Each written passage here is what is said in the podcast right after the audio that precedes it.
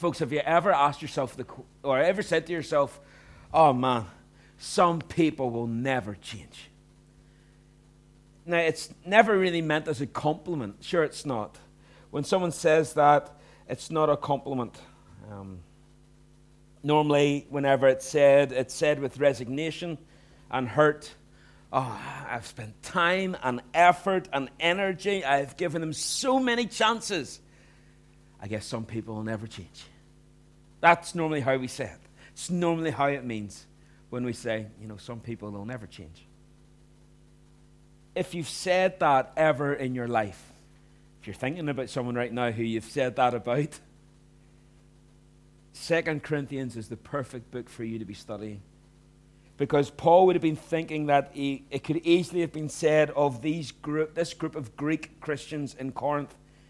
Yet Second Corinthians is not written with despair and resignation. It's written as a great encouragement. After a real struggle, a real fight, uh, the people of this church are finally beginning to change. And Paul's writing to encourage them to keep on that path, keep going, keep growing in that change. So, let me try to give you a wee bit of a backstory to this letter because the context really shapes so much of what's happening here. Because um, Second Corinthians isn't the second letter that Paul wrote to Corinthians. It's probably at least the fourth letter, which just makes it really confusing. But um, I'll just try and tell you the story, and I'll have a bit of a timeline on the screen. Now, Corinth is an incredible city for so many different reasons. Um, it's the capital city of the Achaia region, which is basically this area here. Now, Rome is just over there. Athens is there, the two biggest cities in the known world at the time. And a lot of the ships, if they had to sail round here, found shipwreck in around this part here. There was a saying, which I think it maybe loses some of its poetic quality in English, but in English it says, if you're going around the Cape Malea, you need your will ready, which is just really cheerful.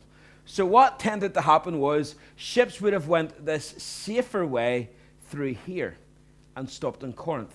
Now, there's land there about six miles. And so ships would have normally done one of two things. They'd have offloaded everything and then carried it to another ship just on the other side of the water here, and then just sailed that short distance to Athens. There were ships, and that was their sole trade, just going that short distance.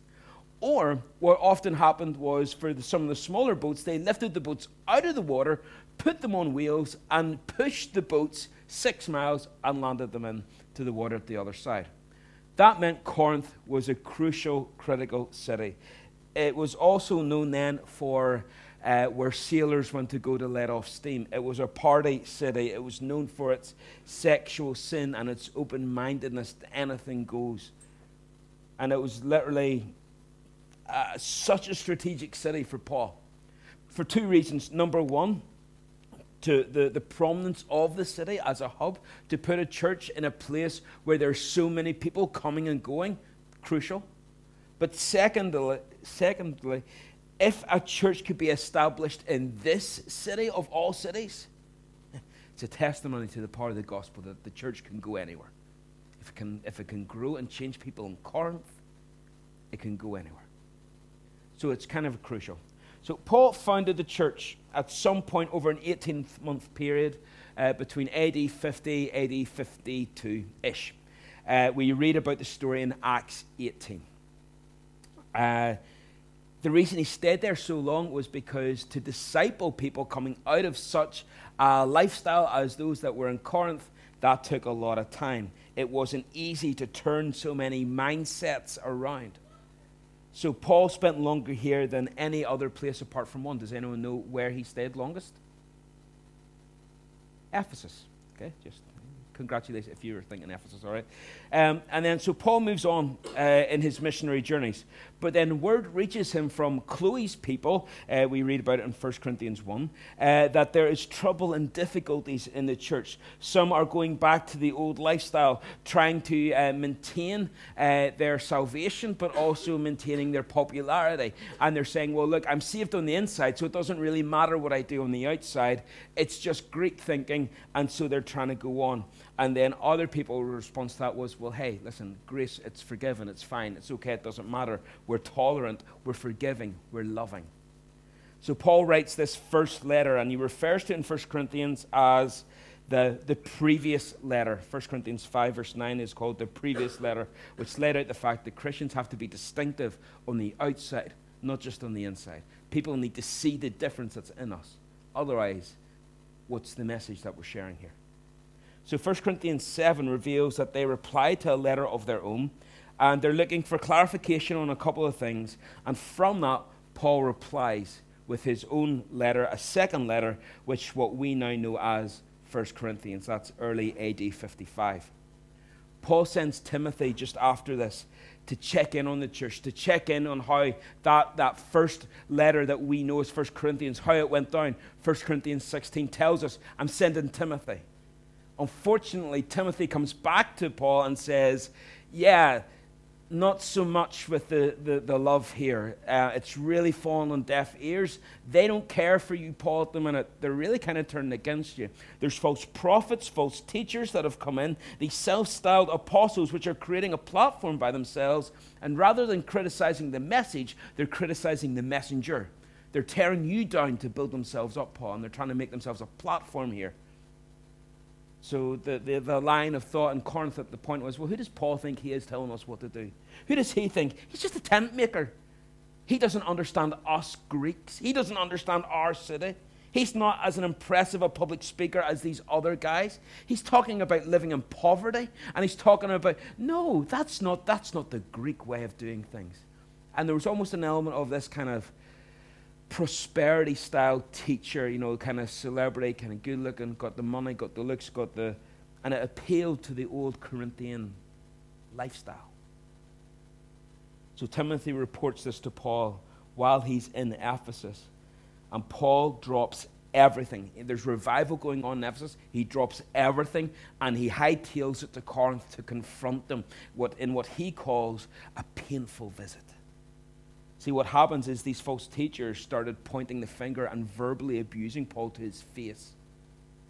And what really hurt Paul was the fact that he's waiting for his friends to stand up and say, You can't say that about Paul. You can't say it about him. And no one says anything. And Paul's heartbroken. Says, after, after a year and a half of building you up, and, and, I, and I, I got here as fast as I can, and I poured my heart out to you to try and love you and reach out to you, and you've stabbed me through the heart.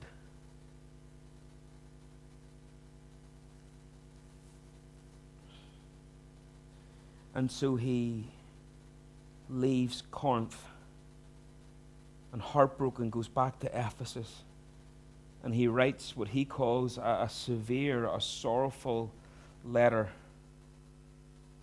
This is the third letter that he writes to Corinth, at least the third that we know of. It's referred to in, in chap, 2 Corinthians 2, verse 4, and then chapter 7 up on the screen. He sends this letter not with Timothy this time, but with Titus. With Titus.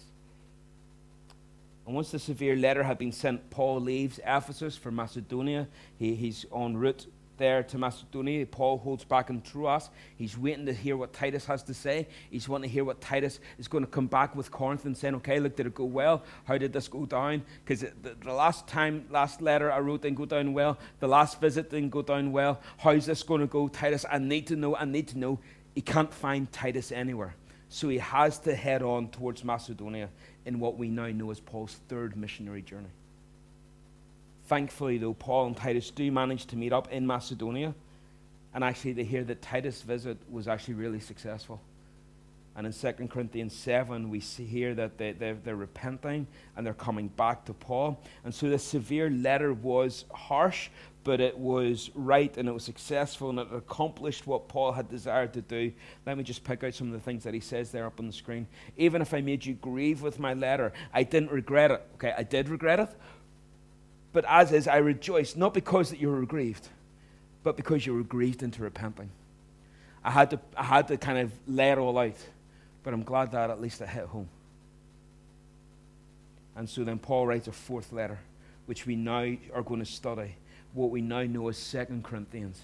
And it's Paul's response to this church that are turning away from false teaching and back to the true gospel, back to a true faith.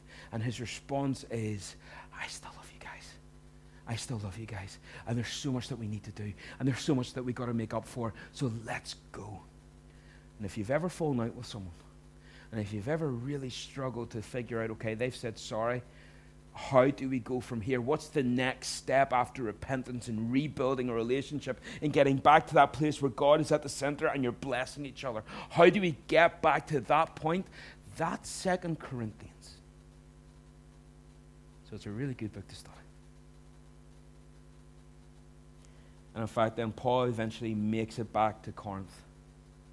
And he meets with them, and from there he writes his letter to the Romans. And in Romans 15 26, he says, that Paul is able to send a gift from the churches of Achaia to the starving believers in Jerusalem from Corinth. So the letter hits home.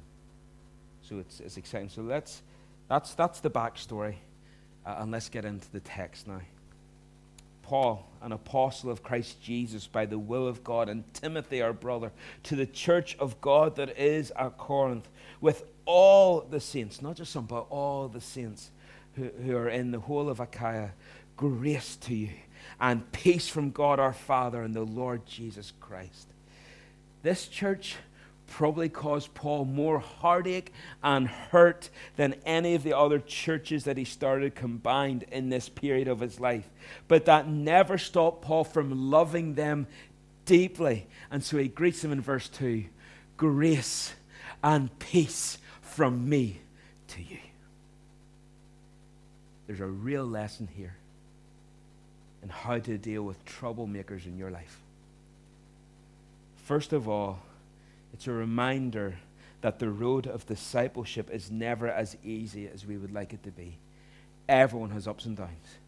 Everyone has these moments where we make mistakes and we do things that we know that and we realize that we shouldn't do and we make bad decisions sometimes. And so Paul is showing us look, there's people who are not perfect. All right, everyone. Grace to these people. Grace to them. Nobody's perfect. So let's show grace as God has shown grace to us. Grace to these people. If false doctrine has grabbed hold of them, then we need to reach them and help them and, and teach them. Not taught them become exasperated. Oh, some people never change. No, grace to these people and peace to these people if they believe rumors that they hear. You know, generally speaking, a lot of people don't really care about rumors until the rumors about them.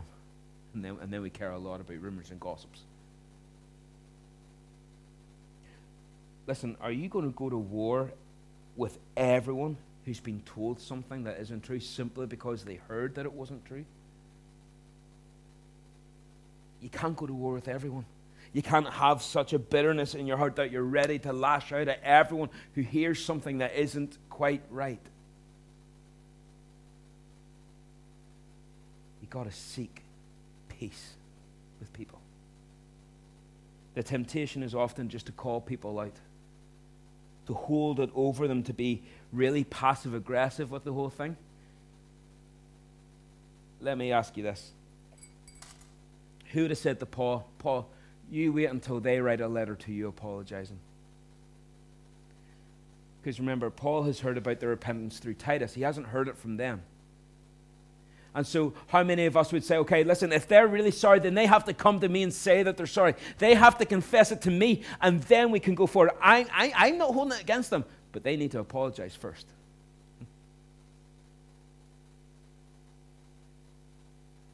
Paul says, guys, I'm glad that stuff's behind us grace and peace to you, from me to you.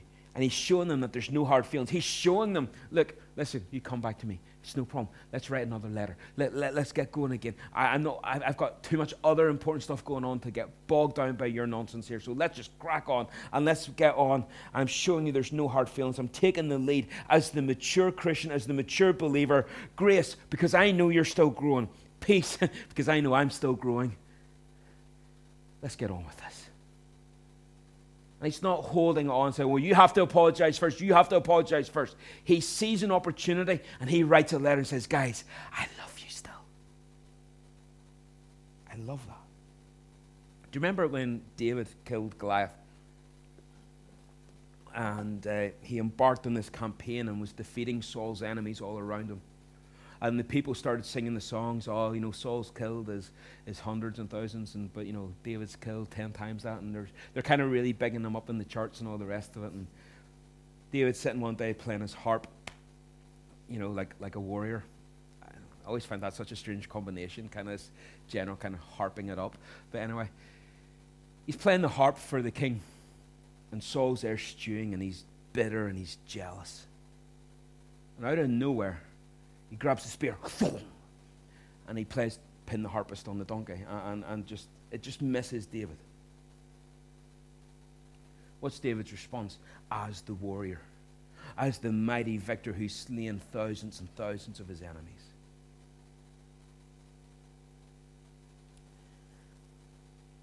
Well, the first thing he did was duck, which was a really good idea. But what he didn't do was look at that spear and says, Oh, so this is the game that we're playing. Right. Well, I don't miss. And throw it back. By the way, it happened twice, and David ducked twice and didn't retaliate twice. Grace, peace. Blessed be the God and Father of our Lord Jesus Christ, the Father of mercies and God of all comfort. He comforts us in all our affliction, so that we may be able to comfort those who are in any affliction with the comfort with which we ourselves are comforted by God. For as we share abundantly in Christ's sufferings, so through Christ we share abundantly in comfort too. If we are afflicted, it is for your comfort and salvation. And if we are comforted, it is for your comfort, which you experience when you patiently endure the same sufferings that we suffer. Notice the language here tribulation, affliction, trouble, suffering. It goes to show that, that trials are no respecters of person. It happens to us all. Okay? So it's not like, well, I'm a good Christian, I shouldn't get any trials. Or I'm a bad Christian, well, I suppose I should expect just trials all the time. That's not how it is. Even the godliest people have trials. David had his trials. Paul, the apostle, has his trials. Remember the Psalms? Why so downcast, O my soul? Why am I going through this? Why do I feel so low? Why am I so despairing? Why am I losing it so much?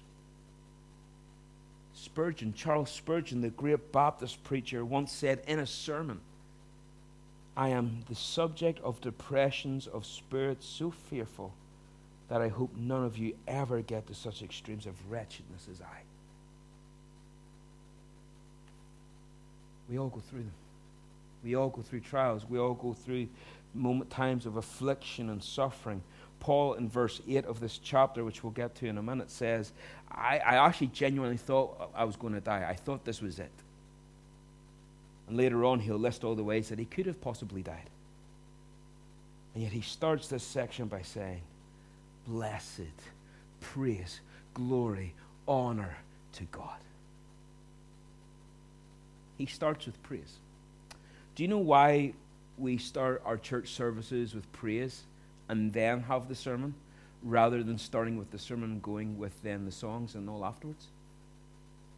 The reason is because praise changes our perspective and gets us ready to hear what God has to say. It doesn't change our problems, it doesn't change your sinfulness. It doesn't change what God is doing or why God is allowing things to come into your life. But praise has a way of changing how we see those things that God is doing. Paul, in all of his hurt and all the trials that this church has caused him, all the ways his life has been put in danger, he says, Blessed be, praise be, glory be, honor be to God. You know, and it reminds me of Job 1 the Lord gives and the Lord takes away, but blessed be the name of the Lord. And this is such a challenge because we can so often fall into the habit of being glass half empty kind of people. We can be like children looking through the wrong end of a telescope and saying, Oh God, why are you so far away? Oh, everything that I want is so far out of reach. And we can get into that perspective where, oh, it just so, seems so far away. Praise, worship has a way of turning that telescope around. And when we look through, we say, Oh God, you are close. You're closer now than when you've ever been. And, and it has a way of bringing us into the presence of God. And praise turns it around so that God is closer, and then we know. In Psalm 73, it's a, it's a psalm written by Asaph, not David. But Asaph writes, God is good to Israel, to those who are pure in heart. But as for me, and here he's being honest, he's been really honest with us. He says, As for me, my feet almost stumbled. I nearly backslid, is how we would say it. My feet almost stumbled, my steps nearly slipped, for I was envious of the arrogant when I saw the prosperity of the wicked. He says, God, I'm trying to do the right things. So why am I the one suffering whenever they're all getting away with it? Why am I the one suffering for trying to serve you? And he's wrestling with this, and it goes on, and it feels to him that either God either doesn't care or he isn't powerful enough to show that he does care. And the psalm pretty much runs like that for the first 15 verses. And then you get to verse 16 of Psalm 73, and he says, And when I sought to understand this, it seemed to me a wearisome task until I went into the sanctuary of God. What he's saying is, until I got to the place where we worship, until I got into the place of praise, until I got to the place where I could see God close, then I discerned their end. I wasn't jealous or envious of the wicked anymore because I had a new perspective on things. I realized that I'm living for eternal rewards, not momentary rewards. So once I got into the place of praise, once I got into the place of worship, once I got into the presence of God, I didn't worry about the rest of them just so much. My perspective changed. The reality of circumstances didn't change, his perspective on the reality changed.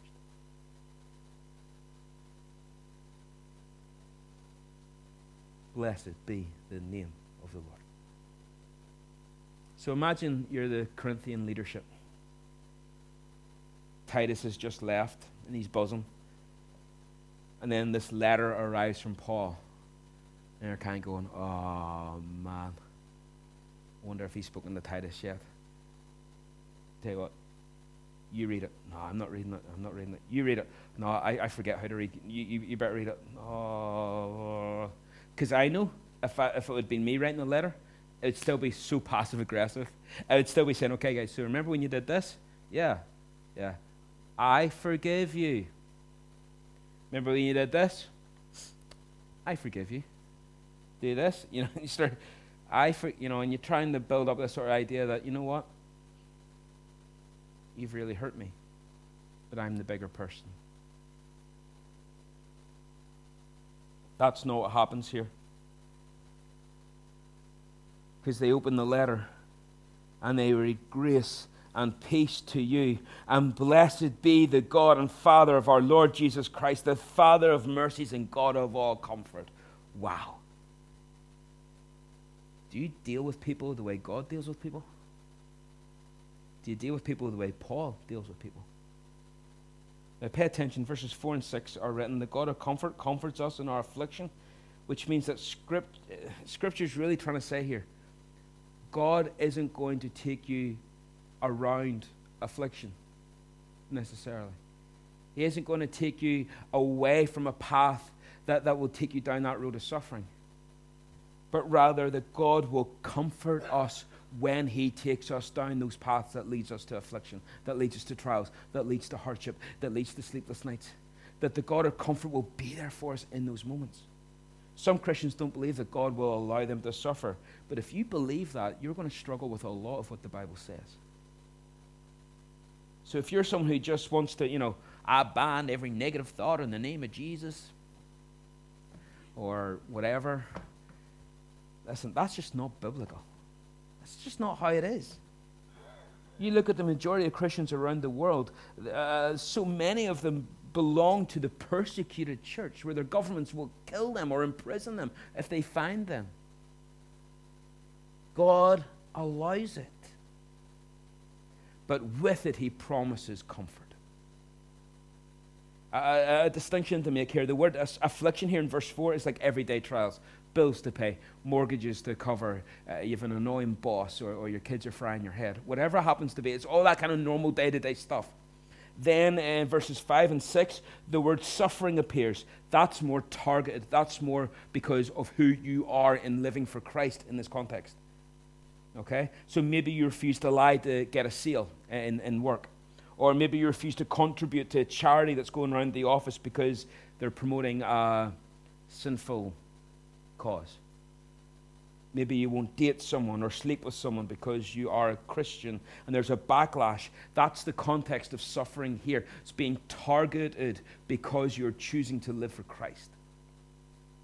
what we see here is that God allows it for a reason. There's lots of reasons why you could be suffering, the reasons why you're suffering. Sometimes we're morons and we bring it on ourselves, okay? I've walked that path many a time, okay? And it's like, I'm an idiot. I get what I deserve. I reap what I sow. Okay? There's other times, though, when God brings trials into my life to make me realize and identify areas that I've been wrong in, and, and He's teaching me. And so He brings me to a place of growth. He brings me to a place of repentance. He brings me to a place of discipleship and a learning curve. They're not easy either. I've had my fair share of them, though, as well. But here, Paul identifies a type of suffering that God allows just so we can help someone else walk the path that we have just walked. And so the instinctive reaction to this is no way, that's not fair. I don't sign up for that. I don't want that. I couldn't go through something like that. I couldn't deal with it. I'd get crushed. No one would learn anything from me watching me go through a trial. Hmm? I'll not ask for a show of hands, but I'm sure we've all thought that. Hmm? I, I can't teach anyone anything on that for me, personally, whenever I wonder if I've got the strength or power to go through trials, um, even if I could suffer for Christ's sake, I've been helped by, by lingering on 1 Peter 4 14, which says, If you are insulted for the name of Christ, you are blessed, because the Spirit of glory and of God rests upon you. Now, in that text, even though it's only talking about an insult and not uh, trials and, and, physical things, that the principle holds. In extraordinary circumstances, the reason you can be blessed in the moment of being assaulted or insulted or criticized or threatened with death, the reason you can be blessed is because in that moment the Spirit of glory and of God rests upon you. And that's not Peter offering you something, that's a promise from God. And I take it to mean that God, in that very moment that we need Him, shows up in a way, in that moment that He doesn't reveal Himself to us in any other point of our lives. When we need Him the most, we get this, this, this help from God that we can never experience in any other set of circumstances. And He gives in a way that He just doesn't give to us in other times the God of all comfort, meeting us in the point of need. If you're familiar with the story of Corrie ten Boom, you'll know that she grew up in a Nazi concentration camp uh, whenever it was they occupied Holland, the Netherlands. And uh, before she went to the concentration camp, she asked her father as a child, What happens if they come and point a gun at me? What happens if I, if I, will I have the strength? Will I, will I be able to pay with my life? Will I be able to do it? Will I have the strength? And here's the story that her father um, told her. It says, When I send you to go on the train to Amsterdam, do I give you the ticket a month ahead of time? Or do I give you the ticket just as you get on the train? The point of the story is that God will give us what we need not a month before we need it, but when the train of suffering and death arrives in the station and not a moment before. And that's been very helpful to me because I think what 1 Peter 4 is saying, what I think Paul is saying here in 2 Corinthians is God is a God of comfort, and he will reveal himself in such a way when you need it at the moment you need it. And even though we're standing here happy, healthy, and say, Well, I don't really need that kind of thing, I'm not going through it just like that at the moment. I don't think I could go through what they're going through. That's okay. Because when you get to that point, you'll have a help from God in a way that you have not experienced in this moment yet. And that's why it's so sad that we, we miss out on this so much, you know, because Paul's saying when you have that experience, whenever God comes through for you in such a way, you have this responsibility now, you have this opportunity now to, to share it with people around you who are walking that same path, who are going through that same thing. You don't just share it with anyone necessarily, but whenever you hear that there's someone going through the same thing, then you get alongside them. Maybe it's a miscarriage, and you get alongside someone who's just lost a child and say, Look, listen, I've been there. Maybe you've lost a, a loved one. Listen, I've been there. I've been made redundant. I don't know where the next page. I've been there been a fight with the kids and they've walked out of the house. Listen, I've been there. And it's so sad when churches are filled with people who are insisting on pretending that they're okay.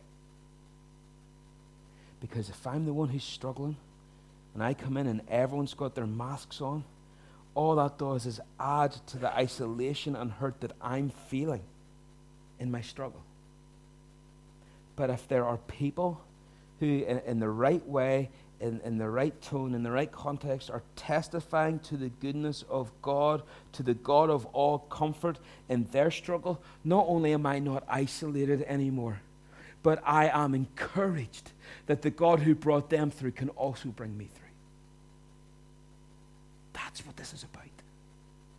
And so, do you remember Shadrach, Meshach, and Abednego? in the book of Daniel, they refused to bow down to the statue, and then the king threw them into the fiery furnace. And, and he looks in and he sees four figures uh, the three men, and then one that had the appearance, the likeness of the Son of God. What's the point? Those three guys could have pulled a sickie that day and found some excuse to not be at the statue ceremony. Some excuse, some reason, but they had avoided the trial, have missed out on the astounding presence of God in the trial. And notice in the text, if you go back to Daniel and read it, the, the, so, the king had to send soldiers in and drag them out. Why? Because they didn't want to leave the presence of God in the fiery trials. Sometimes God loves us too much to spare us the trials because he wants to, wants to give us the blessings of his nearness in the fire. And he wants us to share them and bless them and encourage Okay, we'll need to move on here. Verse 7. Our hope for you then is unshaken, for we know that as you share in our sufferings, we will share also in our comfort. So, look, if this is for you this morning and, and, you're thinking, not in your head, yes, I'm going through the trials, then watch for the comfort. Watch for the comfort and then use that. Use the things that God has done to get you through and share and tell of them. Bring glory to Him and comfort to others by doing that. Your sufferings are not coming to you by accident. They're not some chance thing where you're saying, oh, well, I just fell into this trial today. No, you come to them by divine appointment. So do not waste your sorrows. Don't be consumed by the trial. Don't become inward looking, well, I can't believe they left me. I can't believe I got dumped. I can't believe I lost my job. I can't believe this. I can't believe that. I can't believe. Paul's point here is saying, look, it happened to me. I still don't fully know why, but I'm not going to waste. I'm going to use this to build up the church. I'm going to use this to build up people around me. And guess what, Corinth? I'm building you up with this. I know I'm a better pastor for coming through the trials. At the time, I didn't want to go through them. I didn't want to know about them. But having been through them makes me better for it. And I hope that you get blessed because of that. Romans 5 puts it like this We rejoice in hope of the glory of God. Not only that, but we rejoice in our sufferings, knowing that suffering produces or employs endurance, and endurance, character, and character, hope, and hope does not put us to shame. Paul saying that when we've been crushed and knocked off your feet, you'll see the world differently from being down there and you'll see other people who are crushed and lying on the ground while you're down there as well. And you'll see them in a different way. You'll see them from a different perspective while you're down there. Which means you'll treat them with a compassion and a care and an insight that other people can't give to them. And that makes you so valuable to the kingdom of God. It makes you so wonderful there, and God can do something with you and echoes what Ecclesiastes tries to say when he says he makes everything beautiful in his time. Everything, Jeff, that's what the Bible says. Everything. Right now? No, not right now. In his time. But everything that you're going through, every trial, every hurdle, every barrier, it isn't meaningless. In fact, the more that you have gone through in this life, the more you have to offer the people around you in this church. And that's a precious thing. So do not waste it. Don't waste what you've been given. Trials are seeds that opportunities grow from. We do not want you to be unaware, brothers, of the affliction we experienced in Asia, for we were so utterly burdened beyond our strength that we despaired of life itself. We thought we were going to die. Indeed, we felt that we had received the sentence of death, but that was to make us rely not on ourselves, but on God who raises the dead. He delivered us from such a deadly peril, and He will deliver us. On Him we have set our hope, and He will deliver us again. Do you hear the encouragement coming through there? Do you hear the hope coming through there? Now, we've the details of exactly what he's talking about. Read Acts 19. That's the story. There, Paul like wipes his brow with sweat, and they take the cloth and they're, they're like healing people with, with the napkin and stuff. Uh, and then the sons of Sceva come out, verse 14 of Acts 19. They're not believers, but they want to get in on the act. They try to cast out a demon. The demon beats them up and kicks them out into the street. The seven of them, uh, they're out, out, in the street naked, running through the street. I love the Bible. I just love all the wee details that it gives. Uh and, and people are going, like, whoa, no way and they're turning to God in their, you know, so many every day that it's emptying the temples, it's emptying the false doctrine, and it's emptying their coffers. And so there's a riot in Ephesus, and Paul thinks, okay, there, there's something about to kick off here. And in verse 29 of Acts 19, they arrest two of Paul's men, Gaius and Aristarchus, and they're going to put them to death. They t- say, Paul, you need to get out of Dodge, you need to get out of here. And Paul says, no, I have to be with my men, I have have to be with them. And in Second Corinthians, here he's confessing, guys, like in that moment, I thought we were going to die. I thought that we were handing ourselves over to death. There was a death sentence on us to the point now, the only hope that we had was everlasting life, all right? Because we left all hope of this life at the door. We're hoping now for the next life. Verse 10 But he delivered us I love this. He delivered them, though, in His timing, not theirs. He delivered them in His way, not theirs. He delivered them by bringing them through it, not helping them avoid it. And stay safe in a little church bubble. That's not how revival works. In verse 11 says, You must also help us by prayer, so that many will give thanks on our behalf for the blessings granted us through the prayers of many. So Paul finishes this wee section by saying, So join us in prayer because there are bigger things happening, too important for us to be worrying about the little grudge and misunderstanding that we had. Let's use this reuniting to unite in prayer. You know, so often God will not do something until his people get about the business of praying. In this way, we stay close to God and we know it's Him that is doing this wonderful thing. The blessing granted here in the place of prayer, I think, is the work in the church of Ephesus after the riots that He's mentioned. And so God is working. So keep praying.